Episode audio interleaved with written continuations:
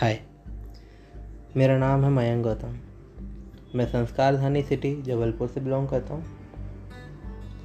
वैसे तो मैं एक बिजनेसमैन हूँ बट कुछ लोग मुझे सरफिरा मुसाफिर भी कहते हैं। क्या है ना, मुझे घूमना, फिरना ट्रैवलिंग बहुत पसंद है। कभी ट्रिप्स और घूमने के मौके में मिस नहीं करता। क्या है ना, हर इंसान की ज़िंदगी में एक शौक़ होता है। और बहुत बार वो शौक़ आपकी पहचान भी बन जाता है। मेरी ज़िंदगी में मेरा शौक़ और मेरी पहचान ट्रैवलिंग है। और बाय लक मेरा प्रोफेशन भी यही है। मेरा टूर एंड ट्रेवल्स का बिज़नेस है। मैं लोगों की ट्रैवलिंग में, कहीं ट्रिप्स पे जाने में काफ़ी हेल्प करता हूँ पैकेजेस बना के देता हूँ एंड ऑल दैट मुझे लगता है, मेरे काम करने का मोटिव ही यही है। क्योंकि काम तो आप दो ही तरीके से कर सकते हो। या आपका इंटरेस्ट हो, या आपकी मजबूरी हो। अगर कोई मजबूरी होगी, आज नहीं तो कल आप गिव अप कर ही देंगे। बट अगर उस काम में आपका इंटरेस्ट है, आपका मन लगता है तो आप लंबा खेल सकते हो। खैर, मैंने ये पॉडकास्ट क्यों शुरू किया? क्योंकि मैं एक मुसाफिर हूँ। मेरे पास ऐसे कई किस्से कहानियाँ हैं, जो कि शायद आपको इंटरेस्टिंग लगे। कुछ एंटरटेनमेंट भी होगा कुछ नॉलेज भी मिलेगी, कुछ इन्फॉर्मेशन पास करूँगा। बहुत सारे डू एंड डोंट्स होंगे, जो शायद आपको आगे मदद करें। तो क्या आप तैयार हैं? शुरू से शुरुआत करते हैं। मेरे सफ़र की शुरुआत कहाँ से हुई? ज़िंदगी में ना, एक ऐसा टाइम आता है, जब आप बहुत ज़्यादा होपलेस और डिप्रेस फील करते हो। कुछ सालों पहले मैं भी एक ऐसे वक्त से गुजर रहा था, जहाँ पे किसी से बात करना अच्छा नहीं लगता था, अपने इमोशंस तो क्या ही शेयर करता, किसी से बात नहीं करता था। फैमिली में ज़्यादा बातचीत करना अच्छा नहीं लगता था मूड ऑफ़ रहता था, किसी से बात करो तो लड़ाई हो जाती थी। कुछ टाइम इसी तरह से गुजरा, मुझे अपनी राइडिंग का भी शौक स्टार्ट किया मैंने। देन 2016 में मैं अपनी बाइक उठा के पचमढ़ी की ओर चल पड़ा।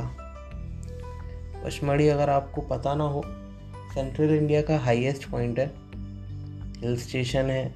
बहुत सारे नज़ारे, पहाड़ एंड बहुत सारी ऐसी साइट्स हैं जो अभी तक अनएक्सप्लोर्ड हैं। खैर, उसके बारे में बाद में बात करेंगे किसी अगले एपिसोड पे। मैं ये बताना चाह रहा हूँ कि जब मैं फ़र्स्ट टाइम ऐसे अकेले निकला ना तो मैंने डिस्कवर किया कि जब मैं ऐसी अकेली और अनजान जगहों पे था ना, मैं खुश था। उन पहाड़ों में, उन नज़ारों में ऐसी एक एनर्जी थी जो मुझे हैप्पी वाइब्स दे रही थी।